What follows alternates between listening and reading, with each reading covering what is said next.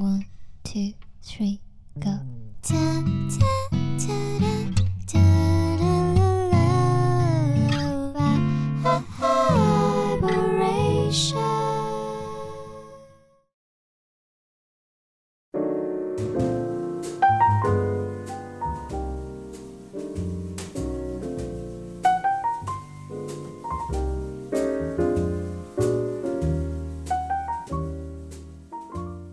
因为太多，耳朵太少，欢迎收听 Vibration 外播音室，我是十一。嗯、不知道你是不是有过这样的经验哦？以前我拿到了一张实体专辑，然后翻看歌词本的最后一页的时候，总是会看到上面印着一行又一行密密麻麻的工作人员的名字。然后呢，几乎每一个名字就是都不认识，很可能我这一辈子只会看到这个名字一次。那这些人都是幕后的工作人员。那在这些幕后人员当中呢，有一种工作叫做音乐企划，是尤其重要的。他们默默地运营了一张又一张的精彩的唱片，尽管不为人所知，但是呢，他们作为隐身在幕后的推手，却是一张唱片当中不可或缺的一个部分。那也是因为他们呢，我们这些听众呢，才能有机会听到那么多好的唱片，感受到那么多美妙的音乐。所以呢，我想我们还是有必要去了解一下这个所谓的音乐企划是什么。那今天这期节目呢，我邀请到了来自创意公司看看月亮的两位合伙人。卢俊 Jeff 还有孙子金来聊一聊音乐企划这个东西。那我们呢也会推荐几张在企划的角度上做的不错的专辑，然后放一些歌来给大家听。好啦，首先呢，先请二位来先给大家打个招呼吧。Hello，大家好，我是看看月亮的孙子金。嗯，Hello，大家好，我是 Jeff。好，欢迎你们两位。哎，我想就是在一开始的时候，我们要不要先介绍一下看看月亮到底是什么？因为这家公司我看是叫做创意公司，但是具体你们到底都是做些什么工作呢？嗯，看看月亮是一家独立唱片公司，然后我们二零一九年成立在上海，嗯然后同时也是一个音乐创意机构，然后我们对外做很多的创意服务。嗯嗯嗯，那比如说有哪一些呢？啊、比如说可能会给艺人做他的企划、视觉，然后文字撰写，嗯嗯这一类的工作。涉及到外部的时候，也会涉及到一些跟品牌的创意服务，对，嗯但是那个会更更泛一些，因为比如说我们也跟呃品牌合作出联名的香薰蜡烛，嗯或者我们也也，但是都是基于艺人的，然后也基于艺人可能去做一些联名的 campaign，线上或线下的，因为比如说我们之前做过，呃，艺人的圣诞的专场是品牌赞助的，但都是一个案子这种，但对类似这种吧，会比较。呃，就是很难去用，它不太像广告，它不太像单纯的广告，但它其实跟传统的呃音乐工业下的一些经济上的活动又不太一样，所以对，还是更偏向创意这些东西。感觉还比较难定义，是对，吧比较难定义。对。嗯但是我刚刚听你说，呃，是一家音乐唱片公司，嗯嗯，呃，独立音乐公司吧。独立音乐公司，就是你们也其实也是发行过一些专辑嘛？嗯对。对。对那你举举个例子呢？呃，其实我们第一张发行的是一张爵士演奏专辑，周爵士。对周星任的《风筝飞了一整天》嗯哼，对，然后最近我们也在签新的 artist，在准备新的发行，对，嗯嗯嗯，嗯。所以你们也会做自己的艺人，有了做一些 A 有 N 了 R 的工作去，对我们其实整个嗯内容有两个部分，一个部分是艺人的发展，那这部分会签约一些独立的创作者，然后 artist 去做，然后另外一部分其实就是对外的创意服务，刚才我们聊到的，嗯嗯。嗯。今天我们的话题是音乐企划，对吧？嗯，对，呃，其实我觉得大众对于这个东西的概念，就是这东西的概念，其实他印象是很模糊的，嗯。可能大家不太清楚音乐企划到底是干嘛的，所以，所以音乐企划到底是干嘛的？嗯。呃，我觉得简单来说呢，其实是把音乐，然后通过文字或者是视觉，然后包括一系列 marketing 的操作手法，嗯。去传递到呃更多听众的心里面去。嗯。所以其实核心是化繁为简吧，因为很多音乐都是一个情绪向的东西，那大众其实去理解它的时候，它可能对他来说是非常抽象的。嗯哼那其实通过视觉，然后通过可能更具象的文字，大家会更明确地感受到这个音乐作品在表达什么。同时，这个企划我觉得有一些市场导向，也就是说，它是一个有目的性的这样一个规划，让更多的人去了解这个音乐，把这个音乐能传递的更远。嗯，我听你这样说，可能包含两个方面哦。一个，比如说，因为一般来说，我们听音乐的时候，它听的是一种感觉，或者说它嗯传递的东西，它是无法特别用言语去描述的，但可能企划的工作一部分会是要把这种音乐要传递出来的一些信息，把它更具象的提炼出来。嗯，变成文字啊或者视觉之类的这种感觉。嗯，对，是的。嗯，我我我有个印象，就是之前《傻子与白痴》的那张专辑，就最新的那张。嗯。呃，他那张专辑的简介 超长，介绍超级长。对，嗯，这个能不能算是所谓企划在做的事情？啊，对，是的，是的，这个他这肯定是他企划的选择。嗯，对，因为其实傻白也是我们很好的朋友。然后其实他们这张专辑，当时我们看到那个部分也是比较震惊，就是真的超 真的超级长。我我自己确实坦白讲是没有读完。对，嗯，因为有大量的表达。然后，但但可能呃，来自于乐队成员自己想要通过这个部分去抒发一些在这个专辑想要表达的东西，或者是创作的过程中他想表达的东西，然后信息量会比较大，然后他想都想让乐迷知道，然后选择工作人员可能有一些自己的想法加到几头，然后统一变成那个东西。对对，还是比较震惊，真的真的超级长。所以所以他们这个操作是不一般是不太见到的，是吧？很少。对，因为我看很多专辑的文案，其实看上去会有一种。不知所云的部分，或者说一般常规的操作，我我觉得是这样。比如他一开始会有一个简单整张专辑的介绍，然后他会每一首歌每一首歌都会有有一个文案，这是一个比较常规的事情吗？嗯嗯，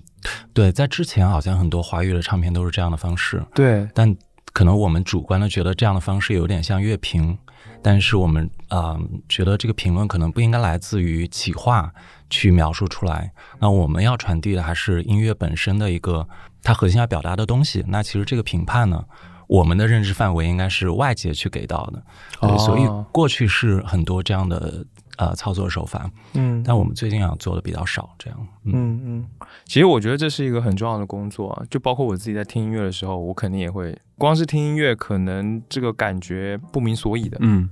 很多时候会是这样的，所以需要去看一下专辑简介，就是 到底这个 这首歌到底表达的是什么样的情感，或者是表达什么样的主题。所以我觉得这个对听众来说应该是比较重要的部分。对，其实这个我其实最近也有想，因为呃，就是现在可能整个音乐的收听习惯变了，因为我有想到之前我小时候可能更多是通过磁带或者 CD 去听音乐，然后我拿到那个东西，我翻开那个，其实它的文案的介绍大概都是在。第一胚其实就能看到，对，大家我习惯就是可能我先看到那个文字，然后把碟片或者磁带放到机器里头，然后我开始听，然后大概是他在前面就给我一个 intro 的那么一个感觉，就文字部分给我写了一些关键词或者一些情绪的描绘，我大概知道这个唱片是往什么方向走，或者他在讲一个什么样的故事。但其实现在的那个流媒体上那个专辑文案介绍呢，我觉得跟之前有比较大区别，就是 大众来说，我自己观察，可能更多人是他先听音乐，然后听完音乐觉得还不错，然后。他觉得想多了解一些，然后他就把各个信息都点一点，然后点到专辑文案里，就是哦，是这样的一个一个顺序去看，或者是有的人就是可能从文案那个部分，然后他再得到一些信息。但我觉得现在可能按照之前的习惯，先看文案再听歌的人会比较少。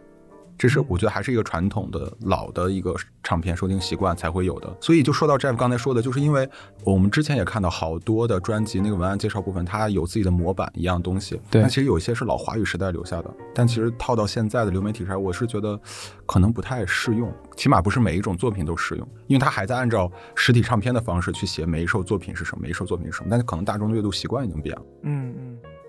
老华语唱片时代，那老华语唱片大概是。呃，就或者说实体实体唱片时代吧，就还是实通实体唱片时代那些音乐吧。OK OK，确实啊，现在听歌的方式已经发生太大的变化了。那这是一个部分，我觉得更像是呃一种包装，一种嗯嗯在表达，可以这么说吗？更好的去把这个音乐理念传达出去。嗯，对，因为其实在国外好像是没有企划这个概念的。然后我也去问了一些朋友在国外工作的，他们企划的这些工作在国外可能叫 creative marketing，放到这样一个创意营销的这样一个环节。那其实它非常的市场导向，建立一个沟通，怎么样让这个音乐去跟市场的用户去建立一个沟通的渠道。嗯，那这个渠道可能对呃文化产品来说就是一个包装吧。嗯嗯嗯，所以还是比较行销的一个。东西是嗯，我觉得是的。当然，它是要基于音乐本身，对，然后它一定得是好的音乐。如果它不够好，我觉得那个包装也是很无力的。我觉得呃，有一个点还蛮有意思的，就是嗯，我很好奇这当中的一些细节，比如说企划，呃，企划，它会是从头跟到尾吗？嗯，就它具体到底是怎么样的嗯嗯一个流程呢？嗯，这是不是一个比较复杂的事情？对，展开说是比较长，但是从、呃一开始 A N R 定位，那 A N R 定位其实是要判断这个音乐它可能是一个什么样的风格、什么样的受众，嗯嗯那它的音乐的感觉怎么样转化成具体的视觉？那我可能举一个比较具体例子，就是我们自己在做的橘子海的 A N R，那它呃是、A N R 能稍微解释一下吗？嗯简单解释一下。A N R 我觉得它核心的工作。嗯，原本其实是嗯、talent scouting，就是寻找天才，星探吗？是这种感觉吗？有一点，嗯对对。然后现在 A N R 包含的就非常多了，从音乐制作，嗯然后到呃怎么样把这个音乐传达给呃企划部门，让企划部门去理解。然后说回刚才说举的例子，像橘子海的浪潮上岸的企划，嗯。嗯，我同事啊、洋洋他在主要统筹这个部分，然后其实整个过程我们是整个一个 team work，会从这个音乐的感受，然后到企划怎么去安排它的视觉，然后最终这个文字是什么样的方式来呈现，比如说它是像一个呃有一点乐评式的，还是说像诗歌式的去转化这个音乐的感受，嗯嗯对，然后一步一步有了这样一个视觉文字加音乐的产品的形态以后，会在思考整个 marketing 怎么去打，在什么样的区域、什么样的渠道去投放，然后看到什么样的市场反馈，我们再去做下一步的计划。所以它是一个非常完整、非常长线的这样一个事情。天哪！所以整个企划，我觉得其实就是就 planning 嘛，计划，嗯对。我还我也会很好奇，嗯就是说，就是企划跟音乐制作制作人，或者说嗯音乐企划、这两者之间的区分到底是怎么样的？嗯，音乐制作人的话，他更多是还是在音乐本身，嗯他可能会呃思考这个乐器要怎么录制，然后怎么样把这个 demo 变成一个更行业标符合行业标准、嗯更对感觉的这样一个完整的音乐作品。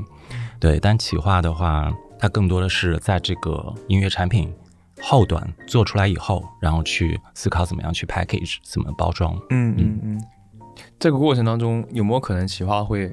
嗯。干涉到音乐的创作呢？哦，我觉得对这个问题就还挺好的。我觉得可能会分两种，有嗯有一种企划可能在早期会介入的比较早，那它非常非常市场导向，就是可能市场我现在有一个什么样的趋势在红，什么样的风格，EDM 也好，或者是 Trap 也好，嗯那我希望这个音乐它有这样的元素，对，那制作人可能会就是跟着这个思路去做。这个可能嗯是在像像偶像嗯会多一点哦，但这个是不对的，对，嗯哇，这是不对的。这肯定是不对。嗯，怎么说？嗯嗯怎么讲？我是觉得，即使是偶像音乐来说，还是希望那个通过人自我的那个表达，嗯就是他可能自己不并不是一个音乐创作者，但是他肯定是有自己想要表达的话。就是我是想要表达我是作为一个呃青年人的生活状态，嗯还是说我愤怒，还是说我的爱情观，他大概是有自己要表达的东西。那通过基于这个表达去做企划，那可能风格上也可以用到 EDM，也可以用到 Trap，这些东西都 OK。但是他还是要基于表达，就哪怕他不是创作者，他也要基于表达。但肯定不是说市场上说 OK，现在 Trap 非常火，那你也要写个 Trap。然然后那个人，但可能那个人很文静啊，就是他非常的文文静，然后呃他不适合他不做适合做，嗯然后他就很懵，然后就就硬憋，就想啊我我 trap 是什么，我听我去了解。那可能市场现在大概都是这样子，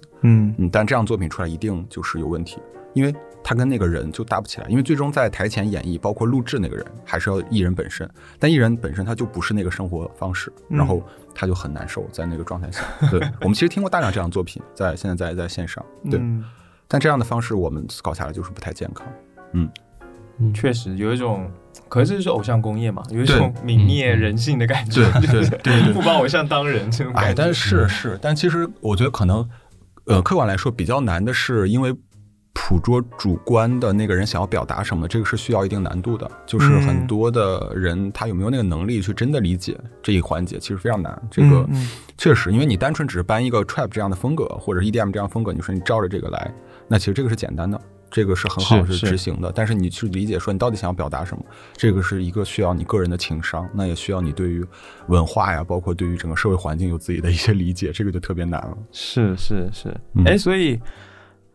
就这是一个难点，但是感觉是一个不得不做的事情。你们音乐在做音乐企划的时候，你们本身自己基于你们自己对于这个音乐作品的理解，嗯然后才能再去做这件事情，对吧？嗯那你觉得你们对于音乐理解是通过什么方式呢？是自己的，还是说不断的去跟嗯音乐人沟通、跟制作人沟通的这个过程当中呢？嗯，我觉得大量是要跟音乐人沟通，去理解，其实是在提纯他的思考吧和他的感受，然后那我们浓缩成可能几个关键词，那我们会再基于这个关键词再去看市场能不能理解它要表达的这个东西。那如果它是有点晦涩的，那我们怎么样再把它简化一点，然后深入浅出一点，让大家去理解这个作品。嗯嗯，这工作感觉是挺困难。对对，嗯这工作其实挺困难，就是具体到跟艺人沟通，然后那个沟通其实跟我们这样在这聊一个事情的沟通可能还不太一样，就是、啊就是跟艺人沟通，可能呃很多东西聊的会比较。就是比较抽象。简单来说，经常会问的问题就是你的童年大概是个什么样子？对你小时候是一个什么样的生活状态？然后可能问到这种，但可能并不直接导向这个专辑本身要表达主题。但是通过这样的方式，我们试图去了解这个人他到底在要表达什么。通过音乐，可能他说的很多东西不一定能用得上，但是在这个方式里头，你可能会逐步去了解这个艺人他在他的说话的习惯，嗯然后他的价值观、他的人生观，但这些东西是能帮助到你去做这个企划的，这个就特别难，就甚至有一点像心理医生那种感觉。我我自己有时候觉得，你的童年是什么样的？对，因为可能我在我们 team 里头更多负责的是 marketing 跟品牌打交道这些，然后 Jeff 跟杨他们更多。当然有时候观察的时候，我就看他们跟艺人聊天，就会觉得 好像就有时候像谈恋爱，有时候像家人，然后有的时候又像朋友之间那种喝完酒那种深夜那种对谈，我觉得还还确实是挺难的。对，Jeff 怎么、嗯你觉得怎么样？就是这个、嗯嗯，这件事情对你来说，确实比较消耗，精神上比较消耗，因为你要深入的走进一个人的世界，是要大量的沟通的。那这个沟通里面，其实对我来说可能有好有坏，我不一定是完全能理解这个人的生活方式，但是我会哦试图理解。对，但是有时候听多了就会被带入他的那个世界，嗯去感同身受，然后去理解他的这个音乐，把自己就我们会经常说把自己扔到这个音乐的世界里面，这个情绪的世界里面，那会有一些痛苦，对，嗯，然后我觉得最痛苦那个点是要在这个情绪的理解上。跟市场的理解上，非常感性和非常理性的两端来回掰扯，嗯。这样 取得一个平衡，对对对对。这个哇天哪！这个哎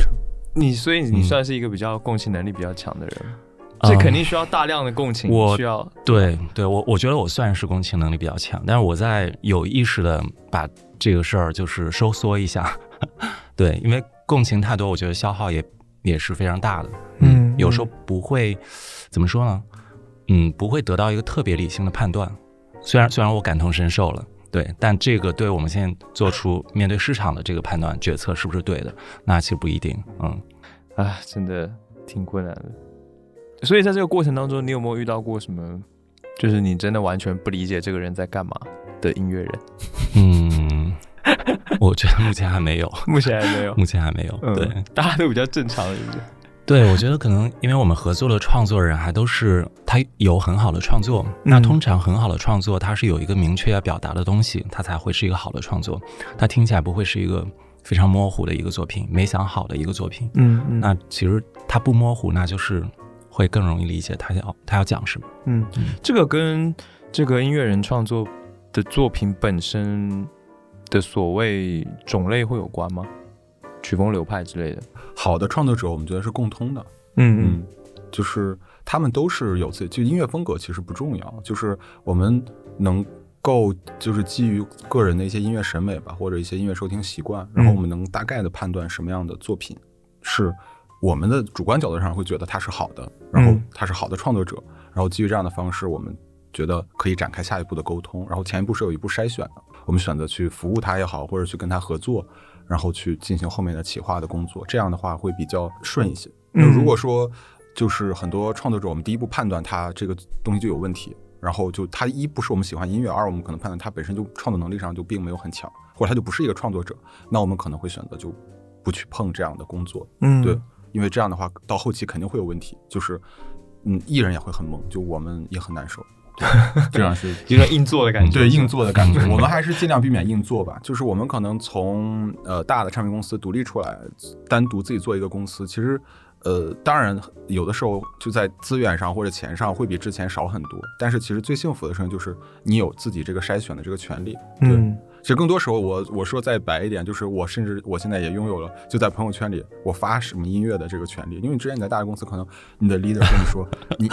他发了，哦，他他看不起你听的音乐，就不是他不是看不起我的音乐，就是公司发行嘛，公司每天有很多发行，然后每个人派任务就说转发一下，对，然后哦你听了一下就觉得哦这个不行啊，这个这个完全不行，但是你又没有办法，所有的人都在转，那你说你转不转？但现在我觉得，我觉得我有这个自由，就是我觉得我觉得不 OK 的音乐我就不会转，甚至包括行业里的一些好的朋友也好，或者是前辈也好，他有的时候会拜托你说你觉得听听怎么样？但其实，嗯，我有时候也会很纠结，就是要不要，因为人是很好的人，但是我我最后想一下，就是还是呃以作品为主。对，以作品为主，但这个可能坚持有点傻，但但我目前还是觉得想想坚持这样的一个稍微有一点洁癖的一个朋友圈选择吧，因为我总是觉得，可能对于创作者来说，或者对于一些认可看看月亮价值的人来说，他们会会在意你到底在分享什么样的音乐，嗯。所以我这方面还是会比较注意一些。嗯嗯嗯，有点自己的追求，对对，嗯因为其实自己的要求。对，因为创作者其实他也会看，就是如果你是一个那种万金油似的，就是你跟谁哪个人都说啊，你的作品非常棒，你的作品写得好，你的作品，他其实创作者一眼他就能看出来，就是嗯你是假的。然后他一旦觉得你假呢，他就会呃关上跟你沟通那扇门，就你套不到他最真实的想要表达那些信息，中间会隔一层东西，然后大家就隔这个东西再往下推进，那就出不来好的结果。然后他判断你的过程就是，他也在看观察你的生活，然后观察你的朋友圈，日常的跟你沟通，他觉得这个人 OK，他懂我的音乐信任你，对，然后他就把自己敞开了，然后那这个事情就可以做。对，很多时候是这样。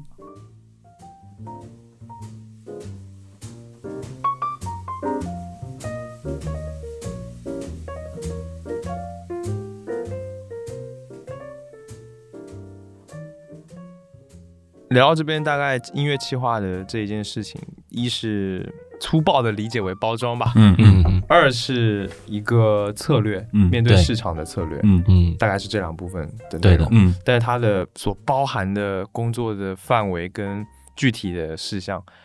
非常的复杂，非常的嗯细碎，嗯细碎。对，嗯。OK，那我们下面可不可以请你们推荐几张你们觉得就企划上做的比较好的专辑？好。哦，我推荐我刚刚其实说过的那个嗯我们自己做的，嗯嗯 就是我们自己橘子海 teamwork 橘子海的浪潮上岸吧。嗯嗯，这次整个计划，然后我们在感受上投入了很多，然后去理解他们的音乐，然后并且可能在市场的反馈上，然后得到一些正向的反馈。嗯在那个时候做这样作品的时候，我相信应该建立了一个不能够拒绝的氛围，就是大家需要把视线转移到呃《橘子海浪潮上海》这张专辑上去听一听嗯他的音乐是什么样的。然后想推荐的歌是《夏日舒适》，夏日舒适。嗯嗯嗯。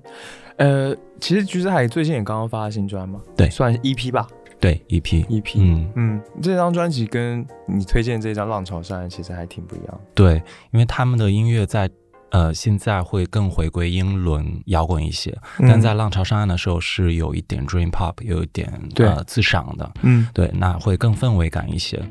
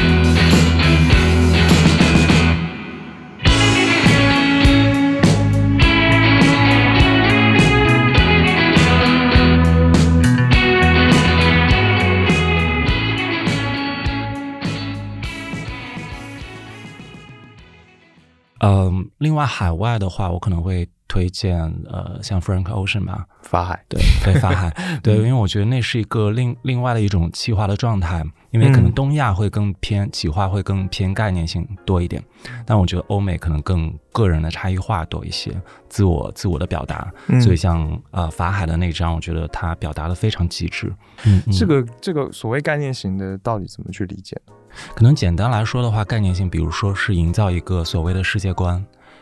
嗯，然后那其实在这个世界观里，然后我们想要讲述什么样什么样的东西，那可能像呃国外的话，我最近在听 Little Things，嗯，他他的东西，我觉得更多就是输出自己的观点，然后他没有想要营造一个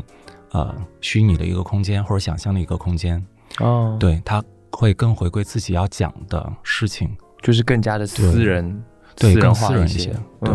但国内的可能要营造一个大的主题，然后在这个主题，我觉得有这个倾向。当然，国内也有这种自我表达做的非常好的。嗯嗯嗯嗯。但是怎么说呢？我觉得可能偏偶像一点，然后偏如果考虑市场多一点，那还是会去思考那个概念是不是能让这个市场理解的比较快，是不是适合当下的年轻人。嗯嗯。你觉得他们的企划在这？当然，国外没有所谓企划嘛，就是他们在，嗯，这个概念的表达上，他们大概用了什么样的方式？我觉得他们会呃用非常强的视觉，然后非常个性化的视觉。它其实是有一点不 care 市场的，在我看来，嗯，但是那个也许是那个市场包容度会比较好。另外，也也许在它分发的这个过程中，然后大的像 DSP 这些呃 Spotify、Apple Music 这平台，他们也认可这样好的音乐，嗯，所以其实给到了。有个性化的东西，让更多的人听到，所以我觉得这是可能跟东亚，然后跟国内去做这些概念性的唱片是有点不一样的地方。不一样的，对，嗯。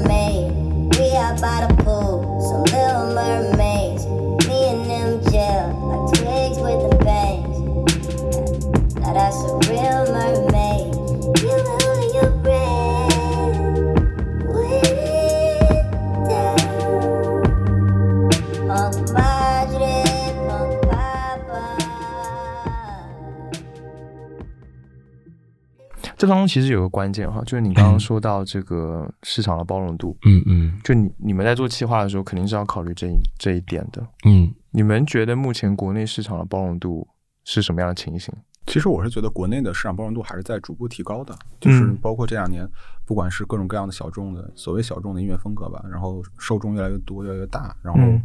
呃一些乐队也好啊，rapper 也好啊，然后他们的。就是经济回收啊，包括市场反馈都越来越好，其实还是能看得上包容度在在变大的。包括头部的一些偶像也好，或者主流的歌手也好，他们在尝试更多呃新的音乐风格，包括小众的音乐风格，去跟这些底下面音乐人去做合作。然后我觉得这个还是能看出一些好的迹象的。对，说到这个，我刚我突然想到一个，呃，之前也就前一阵子，去年那个 TMEA 的那个所谓十大热门歌曲，嗯嗯嗯你们觉得那那样子的音乐，嗯嗯它是怎么成为一个热门的？嗯。你觉得他们有做什么样的企划吗？啊，那肯定是没有企划的。那我觉觉得可能可能平台的推送、推流这些更重要吧对。然后呃，他那个音乐怎么说呢？它的门槛比较低，然后可能下沉的比较快。嗯那它在流量上当然是好的。那它流量好，是不是就叫热歌？嗯，就我不知道怎么定义这个。其实那个是一个目前市场环境的一个结果吧，因为确实不可否认是抖音这个 A P P 很大程度上决定了中国目前是音乐市场的一个大的一个消费方向，嗯就是抖音可以，甚至我可以说抖音就可以决定中国当下什么歌在流行，这个东西流媒体平台甚至现在自己都决定不了，他们也要看抖音那边的反馈来决定什么样的歌曲能够火，这个很现实。但是我们呃这一年反正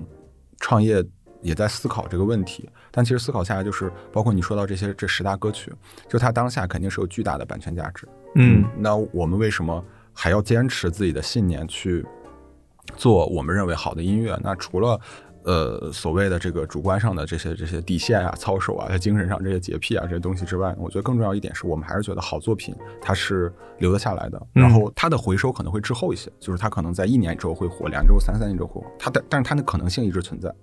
但是像你那个那种十大金曲，所谓十大金曲，我觉得有大部分的作品可能就是当下，它可能在呃长的话三个月，然后再长一点，比比如半年。但是你说，比如说那种歌曲两年之后，然后还在被市场认可，还在听，还在流行，我觉得不可能。嗯嗯，这也是为什么就是像周杰伦他们那些孙燕姿那些作品，就反复的在抖音还是会火，嗯嗯，就是还是好。但是我我不相信那种。呃，什么一起学猫叫啊，什么东西的那种作品，就是可能过了十年，它还在华语的市场上，然后还在是金曲，我觉得不可能，这是不现实的。嗯对，其实现在已经过，就有所谓抖音金曲这个概念，我觉得已经已经过去很多年了。这个结果是能看到。就现在其实当年很火的，就比如一起学猫叫，其实现在提到这名字，大家都觉得很古早了。就这个好像很多年已经没有，也很长时间没有人提到这首歌了。觉得过气。对，那当年也是大街小巷，到处都是。对是，是 OK。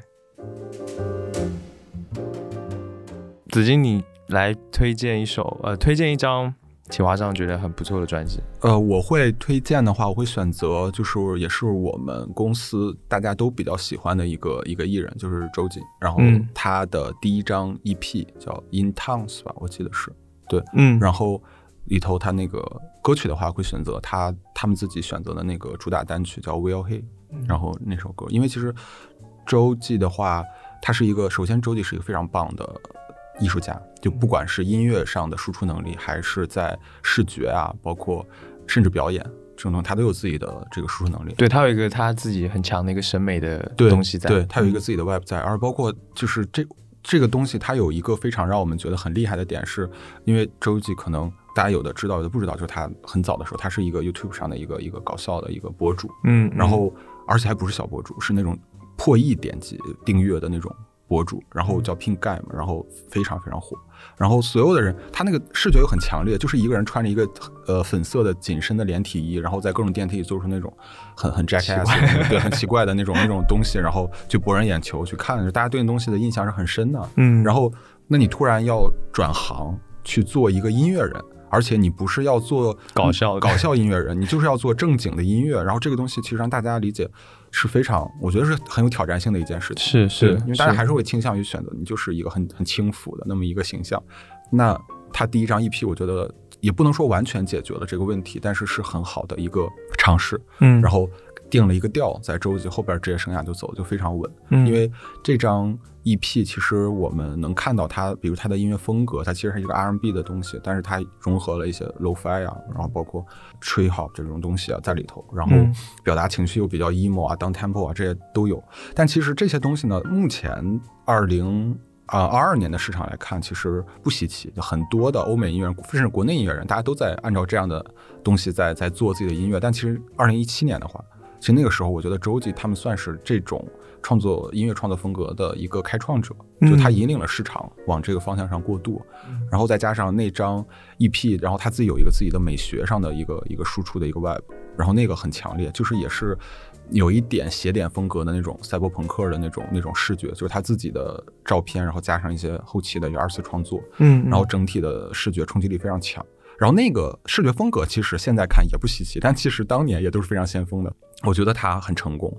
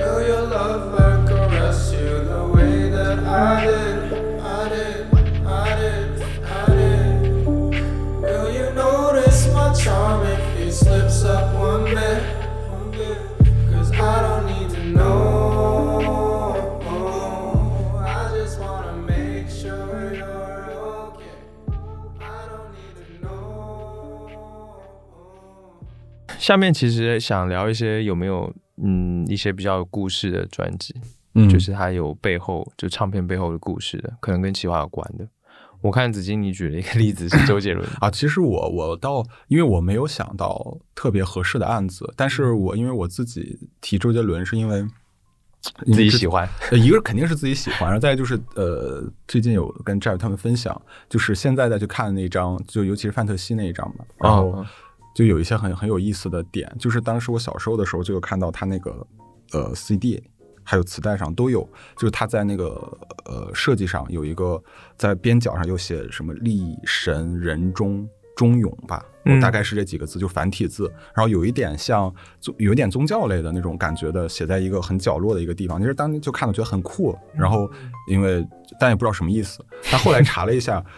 就好像是好像大致的意思呢，这个我忘了是台湾来自台湾还是来自日本，它有点像一个手信的那种感觉，就是。写了这个就是他的意思是大获全胜，嗯，但是那是周杰伦的，就是严格意义上他就是他就是开始那张专辑，所以他很他在那个时候就在企划上，我觉得这肯定是企划的一个结果，他可能是周杰伦自己的一些想法，但是他融在那个角落里。然后，但其实没有大奖特奖这个点，然后就是可能是交一点好运吧。然后，但是他就埋在那儿了。然后现在看就觉得很了不起，就是他很早就预言了，真的就实现了大获全胜这个点。对，这个很厉害。然后可能还有一些类似的吧，就是可能这个大家就会比较知道，就是那个叶惠美里头你听得到，嗯，里头那一句就是。他把那个你听到他他反过来哦，反过来唱，对，变成哎是和声吗？还是对对，但那个可能跟企划关系不大了，那个就是单纯创作者他自己的对对一个表达。但是这些小的这些点吧，然后现在来看还觉得挺妙的，就是有些小心思，就越听这些东西呢，越觉得还是耐听，就是听得进去，对，而且会有。新发现怎么会想得到把这个这一句把这四个字倒过来唱，然后变到变成歌词是是是，就觉得越想越想越妙，就确实是只有你听得到，对，只有你听得到，就知道的人就听不到。对，不知道的，我小时候听那一句就觉得啊，他在瞎哼哼。对对对对，我当时也是。我后来知道这件事情的时候，也是觉得觉得哇哦，很厉害，很厉害。但但其实我觉得，呃，我有时候想，但是这是我主观想，就觉得他们还是挺了不起的。了不起的点在于，你设计这个点。它是要若干年后被发现，那个感觉是最妙的。但如果你的专辑就是 no，就是没有人任何人知道，然后不 care 了，那其实埋进去也没有任何意义。对。然后他其实当年我印象里，他也没有在这些点上就是去做文章，就是去让市场说哦，我在这儿埋了彩蛋哦，你要看一下，你要看一下这个地方。其实没有，他就想让大家发现。那我觉得还是自信，就是我就是这张专辑就是肯定会火的，然后我等着大家发现那一天，有点那种感觉。而且企划居然或者说制作人他还容许这种事发生，对对，就是这个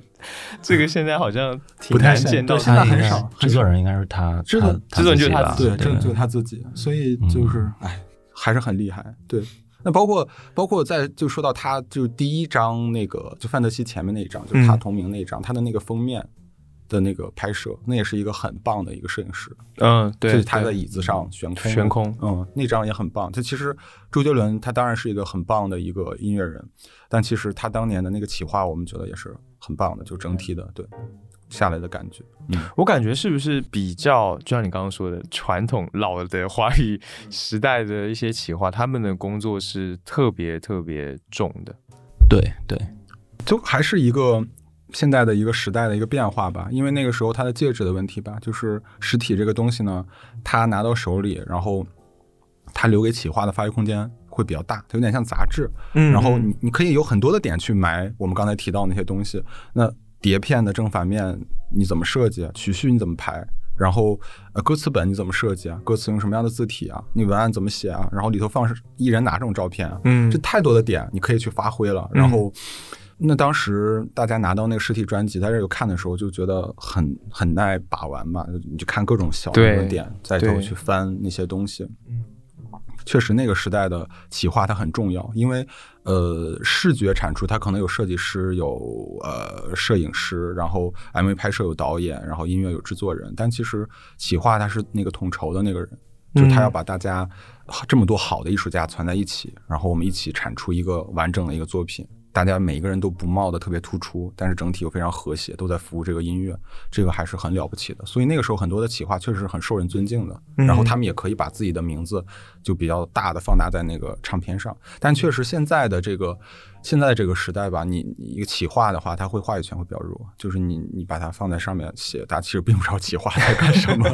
对他可能做的事也没有以前那么多对对对，也没有以前那么多了。嗯嗯，因为他发挥的空间很小。对，然后呢，现在大家听歌的习惯，我们其实也经常遇到，就是呃，给一个 banner 位或者是给一个推荐位，然后平台就会说，那你这个要指向一张歌，即使你是一张专辑，就是我们还是倾向于推荐一首歌一首歌，你要选是哪一首？那其实，在这个过程中，你专辑那个整体性的概念就被打破了。就是你在里头想啊，哪首歌是最容易火的？哪首歌是最容易火的？然后把那首歌放上去，然后 那观众点进去，他就听那首歌，就开始收听了。然后他觉得不好听，他就关掉了；他觉得好听，他再去找其他的歌。但即使那个过程也是很奇怪的，我自己看还是很奇怪的。就是他通过专辑里的主打歌，然后通连接到专辑的那个链接，就页面链接，然后去看那个封面，封面又小小的，然后 就那个体验，我觉得不太完整。对是感觉已经变化太大了。对，嗯、所以刚刚我们其实也聊到，就是所谓现在的企划做的事情变少了，那它是不是没那么重要？其实觉得更重要了，因为现在，呃，其实渠道在变多嘛，然后大家每一天的注意力呃非常的分散，嗯。那其实怎么样好的作品能跳出来，那一定就是这个内容是非常的精准，然后做到整个力量都在上面，所以大家过目不忘吧，嗯。对，才会给在这个时代才会给呃这样作品机会，嗯。补充 Jeff 那个刚才说的，就是企划，我们觉得依然是重要的，因为它在市场跟创作者之间是一个桥梁，它还在帮创作者去转译。因为现在的整个大的版权政策也好，或者环境政策也好，其实对于创作者来说，我把歌曲上架发行这个事情并不困难，我可以直接跟平台对，我可以直接跟平台去聊我怎么上架这个歌曲啊这东西。但是其实这个东西呢，有点过于直接了，就缺少了中间企划那一个环节。这这个环节其实很多创作者都没有意识到它是重要的，因为。嗯，有的时候创作者看自己的作品是不客观的，就是创作者，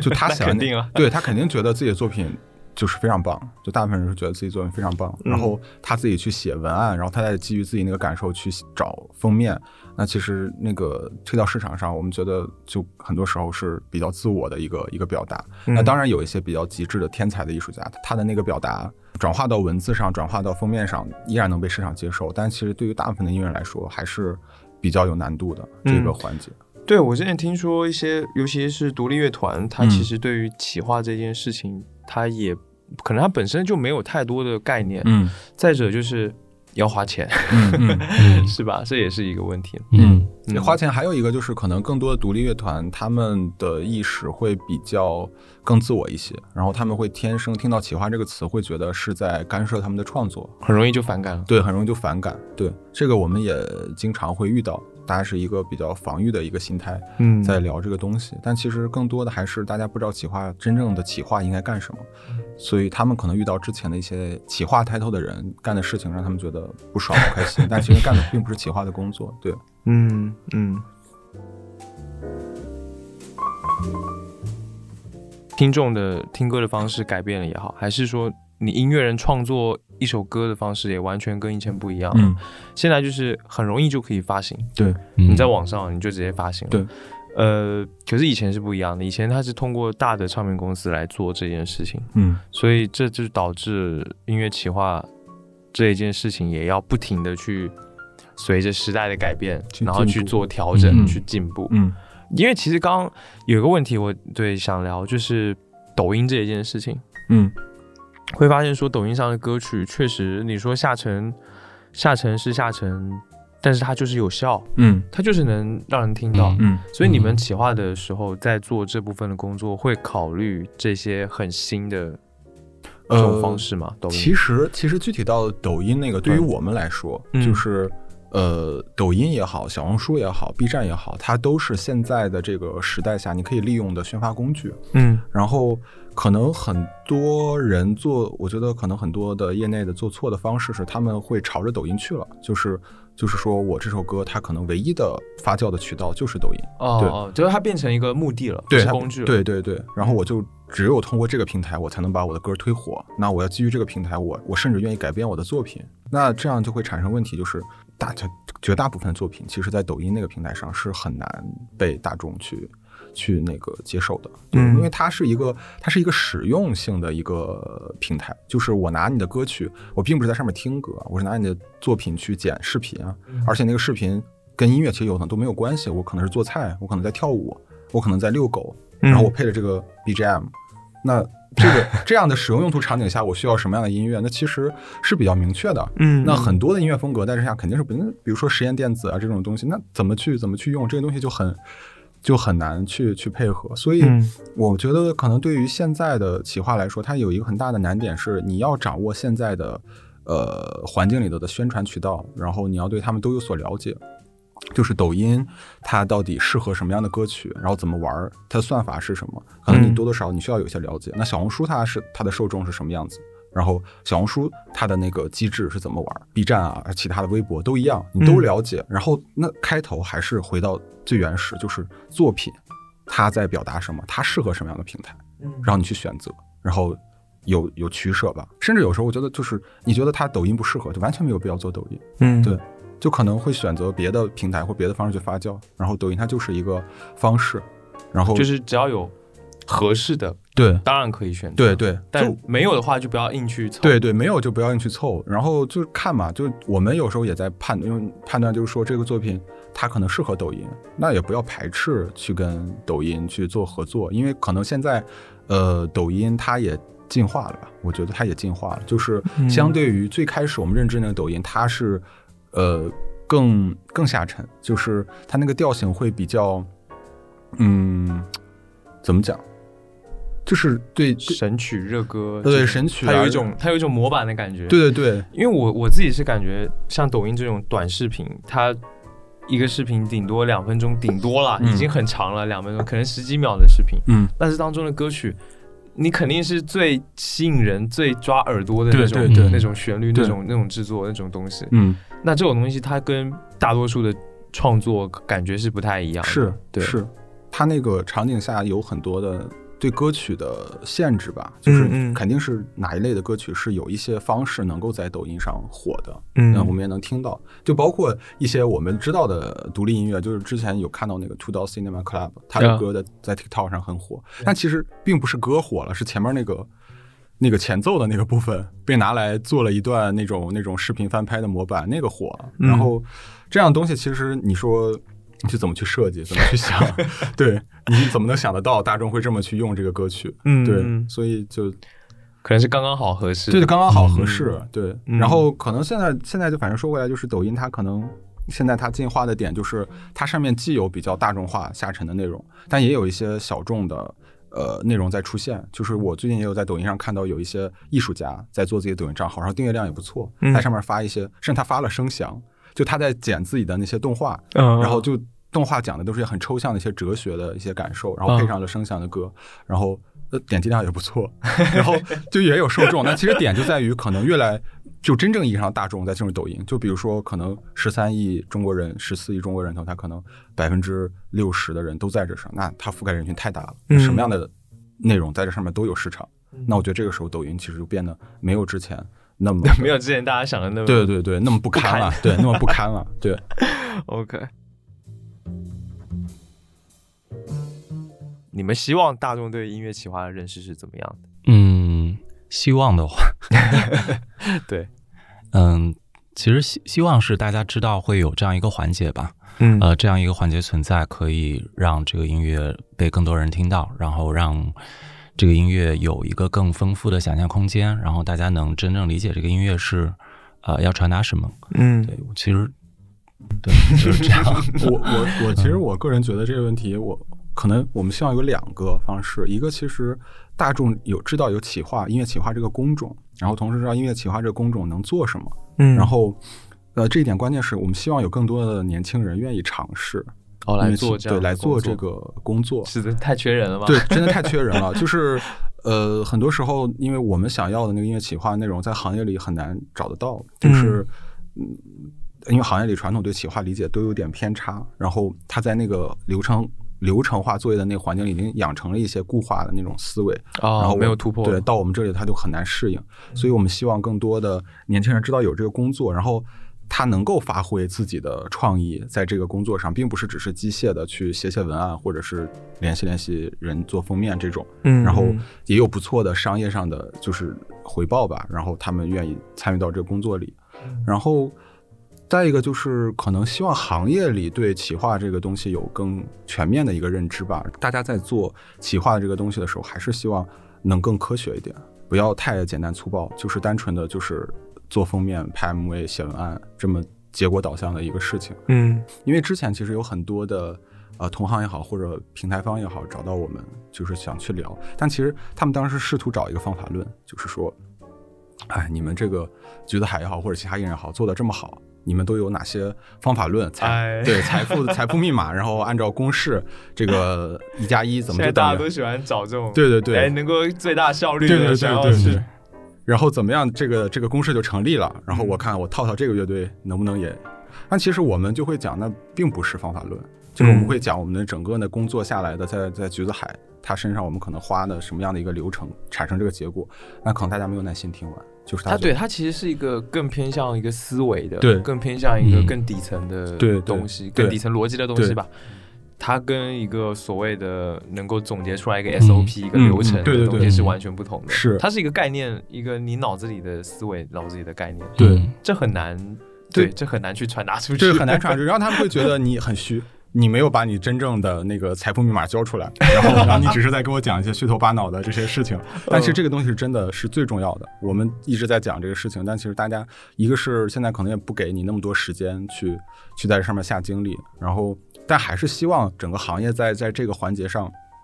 有更多的时间和精力在投入在这个这个环节。嗯对，因为我们其实有的时候，很多时候会看到好的作品被比较比较快的，或者是没有做一个比较完整的企划就丢到市场上，嗯然后就觉得很可可惜觉得很可惜。嗯嗯嗯，我感我感觉大家好像更多视角是会回头去看，然后想要总结出来一呃什么样的一个公式，然后去复制下一个。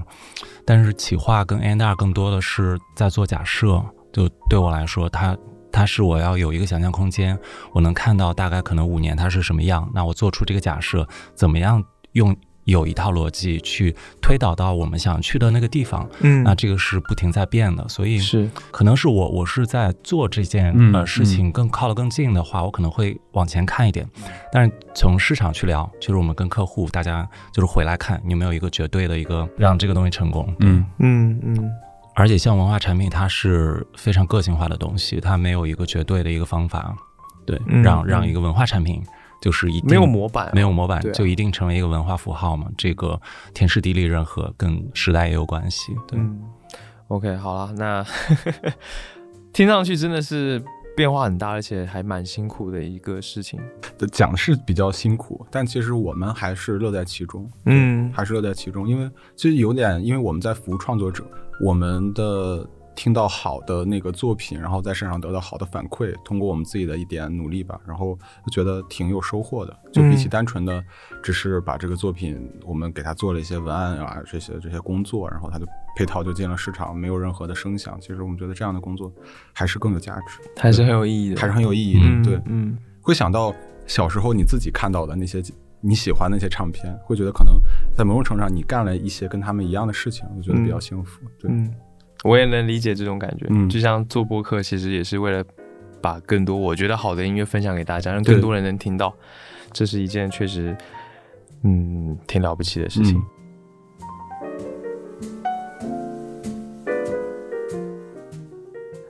好啦，最后我们来推荐两，来你们两位推荐一下最近喜欢的歌好吗？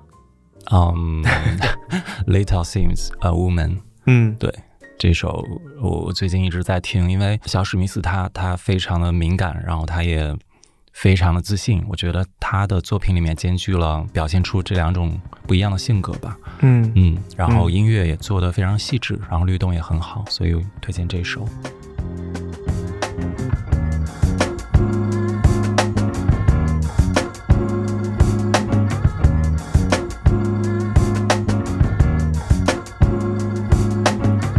Niger women got the melanin dripping. L O N D O N city girl living in the back, looking like fire chili pepper. You Yoruba girl tougher than imperial leather. He was getting bitter while she was getting better. Diamonds are forever. Miss Sierra Leone looking like a gem. Works hard in the week, party on the weekend. Know you wanna live with no one watching how you spend. Got a thing for the finer things and the finer men. Miss Tanzania, she a do or die. Says she wanna know more about the Sukuma tribe. We hit the zoo, once wasn't enough. Got an ocean full of knowledge, you could scuba dive. Miss Ethiopia can play so jazzy. They sit you down to school, you want Selassie. Tell them you're nothing without a woman, no. Woman to woman, I just wanna see you glow. Tell them what's up. How you go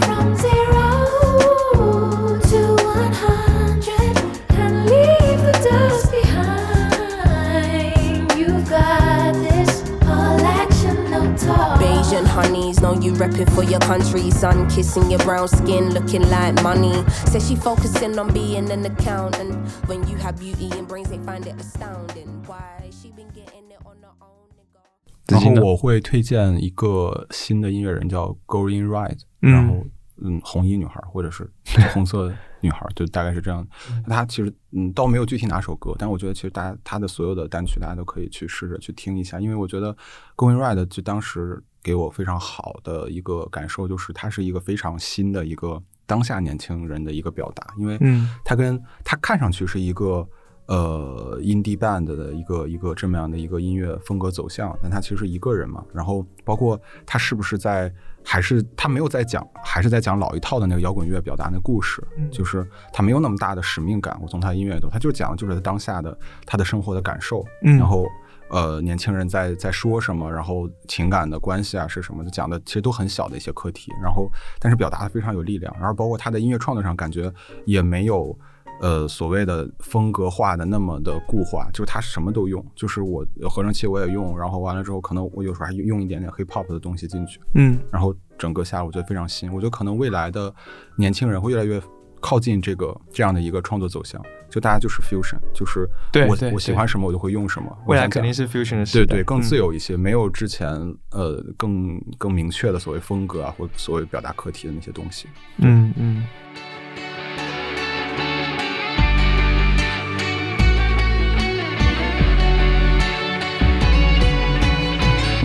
i'm running low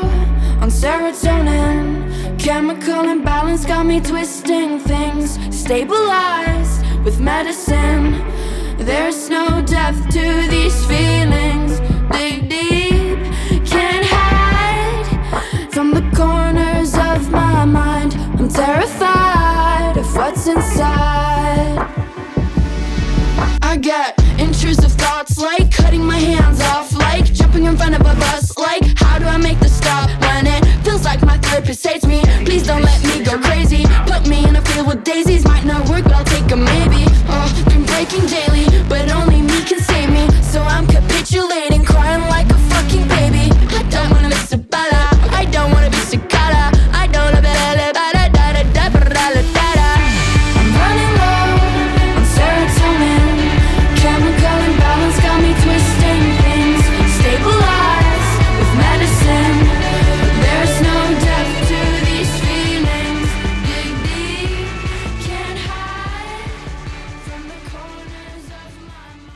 好啊，那今天的节目到这边也就差不多到了，就结束了。就非常感谢两位来到外播音室来做客，然后分享了很多关于音乐企划的东西。希望听众听了之后呢，也能够对音乐企划有更加的关注跟概念。嗯，我觉得这还是一个很重要的事情啦，就是真的是有很多的企划能够让好的音乐作品变得更好。好啊，那今天就到这边吧，谢谢两位，好，谢谢拜。拜。嗯，拜拜。感谢你收听 Vibration 外播音室。本节目是一档以音乐爱好者、乐迷的视角去分享音乐的播客节目。我想用自己微薄的力量，让你能够听到更多的、更丰富的音乐。你可以在各大音频平台收听本节目，但因为每一个平台对竞品的无理审核还有无理限制，我不能在节目当中播报这些平台名称。我唯一特别想提的就是，希望你有时间的话，可以到苹果播客 Apple Podcasts 上面来帮节目打分，这对于我来说还挺重要的。谢谢。加入听众群的方法在官网和 show notes 当中欢迎前去查看。官网地址是 vibration 横杠 radio 点 com，v i b r a t i o n 横杠 r a d i o 点 com 不论你有什么样的感受或者意见或者有什么想听我聊聊的话题都欢迎评论留言或发 email 给我。email 地址在 show notes 当中可以看到。所有留言呢我都会查看并且尽量的一一回复。期待下次见面一起听更多好音乐。